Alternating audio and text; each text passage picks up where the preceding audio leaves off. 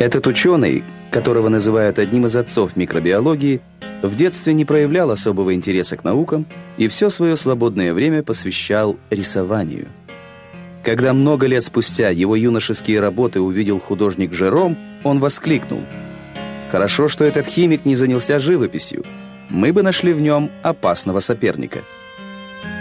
Великого француза, открытие которого спасли миллионы людей, звали Луи Пастер.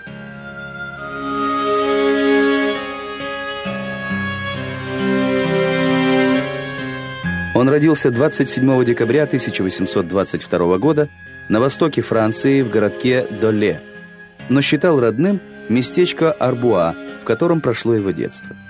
Отец Луи, разбогатевший потомственный кожевник Жан-Жозеф Пастер, мечтал, что его сын будет учителем и постарался дать ему хорошее образование.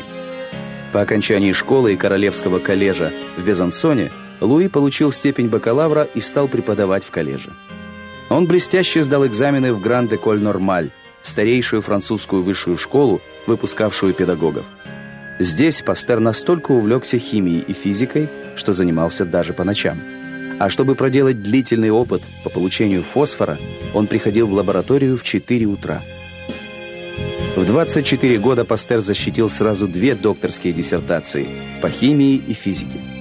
А еще через год, определив структуру загадочной винно-каменной кислоты, молодой ученый положил начало стереохимии, науке, изучающей пространственное расположение атомов в молекуле. 26-летний Луи Пастер был избран профессором химии университета в Страсбурге. На 15-й день своего пребывания в этом городе он написал письмо ректору университета Агюсту Лорану, в котором просил руки его дочери Мари. Пастер видел девушку лишь однажды, но ему хватило этой единственной встречи, чтобы понять, что Мари – его судьба. Они прожили в любви и взаимопонимании 46 лет, до самой смерти ученого. В Страсбургском, а затем в Лильском университете и высшей парижской педагогической школе «Эколь Нормаль», куда Пастер получал назначение, он продолжал исследования по кристаллографии. Они привели его к неожиданным открытиям.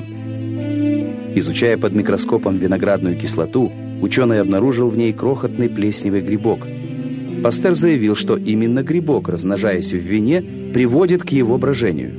Это противоречило теории короля химии Либиха, который утверждал, что брожение – химический процесс, начинающийся при соприкосновении вещества с ферментом. Пока члены Академии наук решали, кто же прав, Пастер пытался найти средства спасения вина от порчи. Оно оказалось простым и универсальным. Чтобы убить вредные микробы в вине, пиве, молоке, достаточно нагреть жидкость до 60 градусов и некоторое время поддерживать эту температуру. Такой способ сохранения продуктов назвали пастеризацией, и в пищевой промышленности его используют по сей день. В 1865 году Министерство земледелия поручило Пастеру выработать методы борьбы с заболеванием шелковичных червей, эпидемия которого поразила юг Франции. Предложенные ученым профилактические меры вернули в казну более миллиарда франков. Это больше, чем размер контрибуции, которую Франция уплатила Германии после франко-прусской войны. Эти открытия дались Пастеру нелегко. Государство выделяло на исследования жалкие гроши, поэтому зачастую ученый проводил опыты за свой счет в плохо оборудованных лабораториях. К этому добавилась и личная трагедия.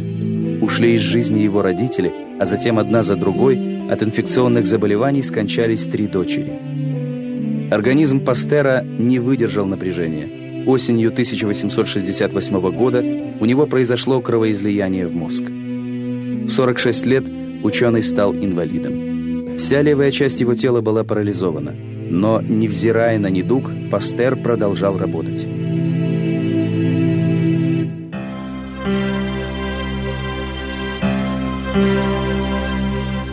В 1870 году он узнал, что английский хирург Листер, опираясь на его работы по брожению, изобрел антисептик – средство, убивающее микробы, которые вызывают послеоперационное воспаление. Пастер предложил использовать антисептик в родильных домах, где от горячки умирала каждая четвертая женщина. Ученый доказал, что виновниками болезни были сами врачи, переносившие на грязных руках микробы от одной пациентки к другой.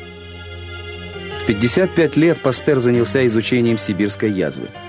Он обнаружил, что если ввести в организм вакцину, содержащую ослабленные микробы сибирской язвы, то у человека вырабатывается иммунитет, невосприимчивость к этой болезни.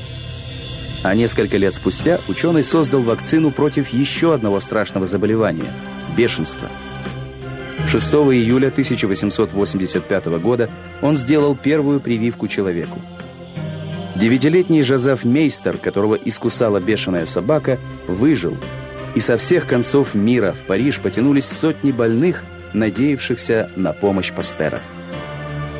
Спасти же самого Пастера не в силах был никто. 28 сентября 1895 года он скончался от острого приступа уремии и общего паралича. За три года до этого, чествуя химика в день его 70-летия, Академия наук преподнесла ему медаль с надписью «Благодарное человечество своему благодетелю».